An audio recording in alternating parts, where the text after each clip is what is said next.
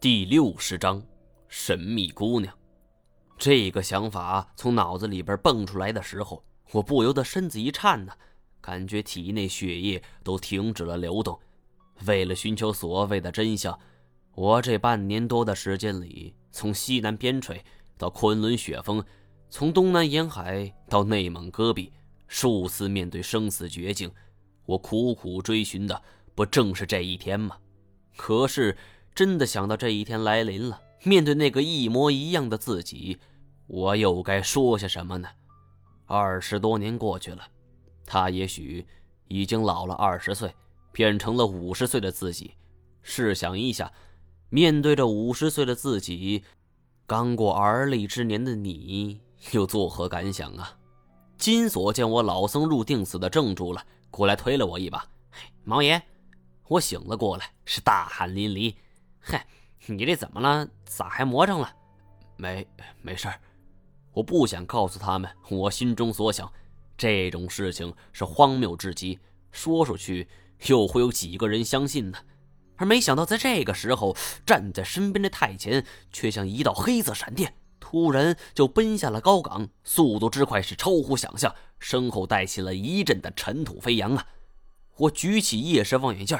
发现一个人影正从研究所的正门走了出来，而这个人影是干瘦酷小，我还从来没见过。我这时候不知道是高兴还是失落。不是我，那就好办了。我也跟着太前就冲了下去。金锁和白夜见状也都跟了上来。不过我们的体力都已经是接近极限，速度又没办法跟太前相比，只是远远的望见两个人影缠斗在一起。我暗在心底叫了声好啊！只要太前能够拖住他，那么十有八九他就跑不了。我们距离太前还有百余米的时候，太前已经将这个人反剪双手压在身下。呃，兄弟挺住，我们来了！金锁吼了一嗓子，而没想到就在此时，太前却突然松了手，那个人从地上爬了起来，毫不犹豫的就跑了，彻底就消失在了夜幕之中。我们的体力已经彻底耗尽，已经追不上了。望着对方狼狈逃走的身影，金锁是连呼可惜呀！哎呀，我操！免得呀，你你连说了三个“你”字，却再也说不下去了。依照太前的身手，但凡被他制服之人，几乎是不可能逃脱的。可是这一次，我们看的是清清楚楚，太前有意放走了对方，这到底？是为什么？我斜眼看了一眼，太监的表情是如同平常，但是眼神中却多了一种略显凄楚的感觉。太监是我们这里最狠的角色，虽然满腹牢骚，金锁却不敢多言，万一激怒了，可不是闹着玩的。我们今天可谓是狼狈至极呀，只能是先回到市里洗个澡，休息一晚上，明天再去那个巨石阵。驱车回到市里，我们洗了个澡，换了身干净衣服，白夜则自己去洗车了。躺在舒适的床上，我却辗转反侧，我搞不清楚为什么太贤要把他给放走呢？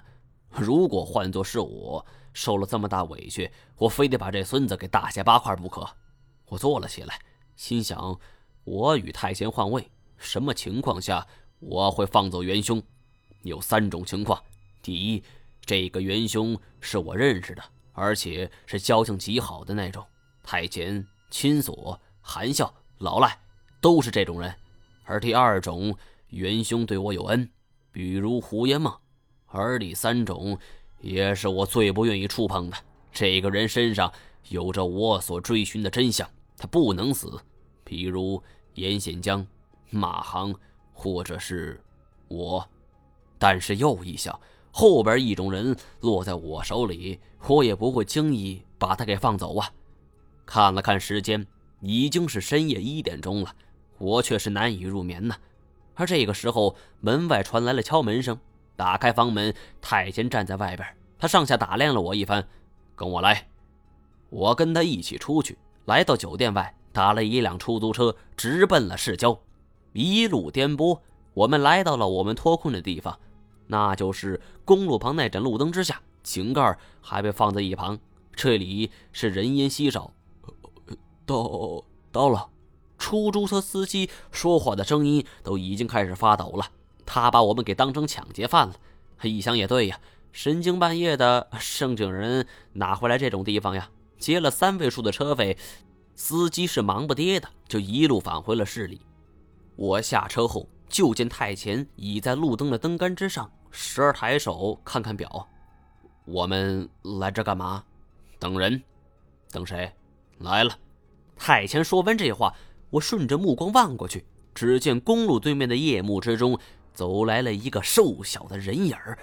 看到这个人影的一瞬间，我的心情突然变得激动起来。这正是太监放走的那个人。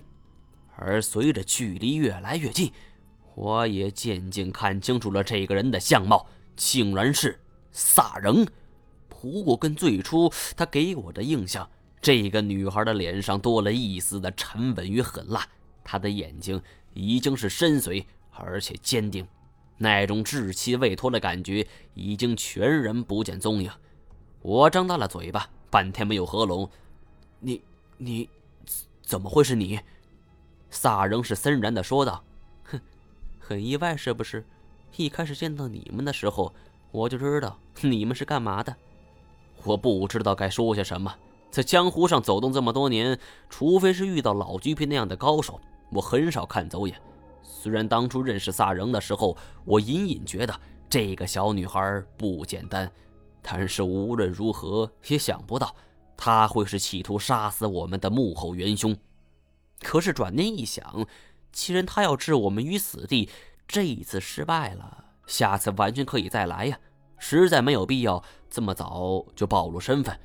这个小姑娘身上有着太多的谜团，萨仍说道：“一开始我在沙漠中遇到你们，还天真的以为你们是普通驴友，所以才出手救了你们。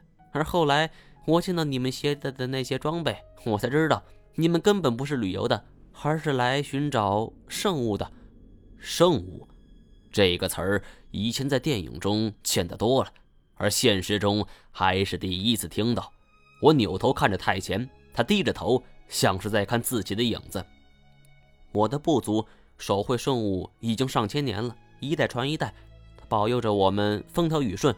身为部族一员，我不允许任何人染指。呃，不是，等一下，呃，萨仍，我想你误会了吧？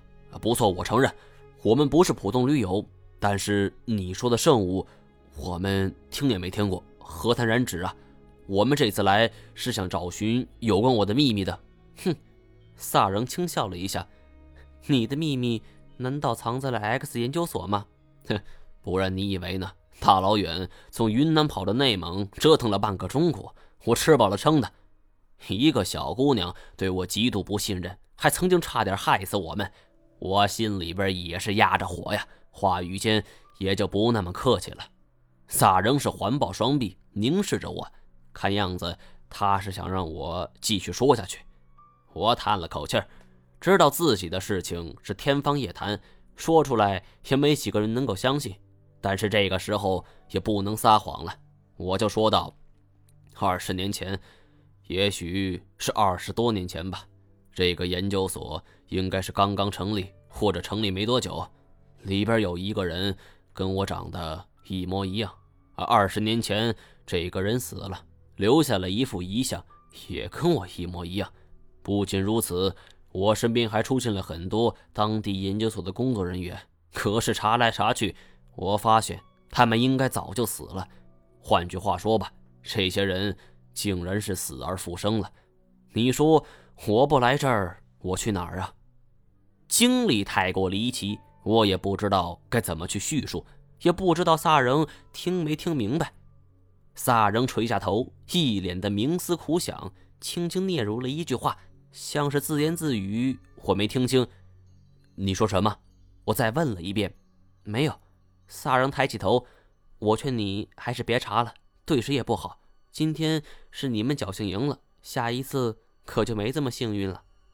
这种充满了挑衅与警告意味的口吻，让我很难接受。虽然小丫头对我有救命之恩，但这样也太不把我放在眼里了吧！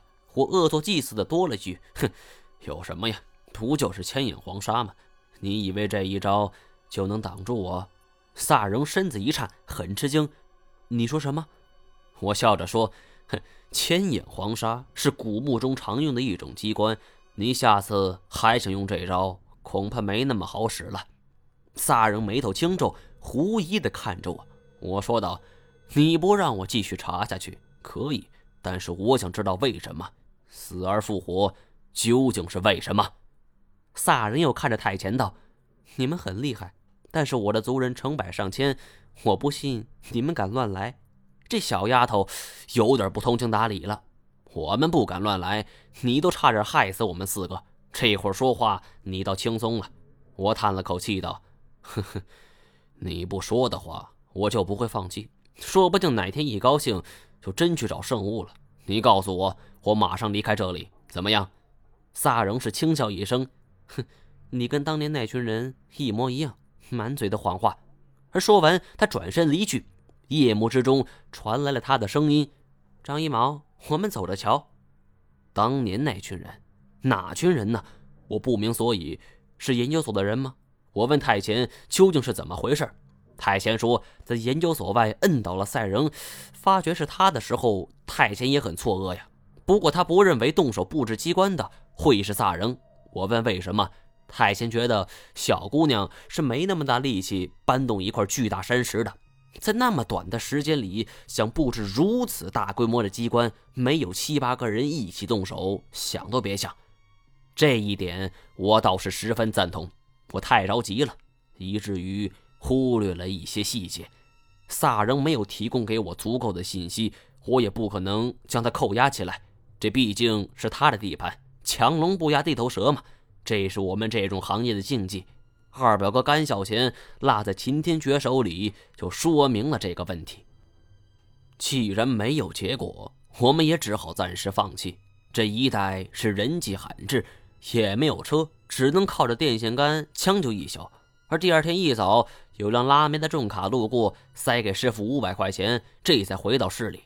一夜不见呐。我跟太贤两个人风尘仆仆的出在殿堂酒店的时候，早就焦急万分的金锁和白夜还正在跟酒店争吵，说是丢了人就得酒店负责，酒店则是坚持报警，金锁却拦着说要钱。我上前拍了金锁肩膀一下，嘿，锁爷，您看我值多少钱呢？金锁回头看到我一愣，他抱着我差点就飞了起来，嘿，我还以为你们被人给绑架了。我问道：“出什么事儿了？”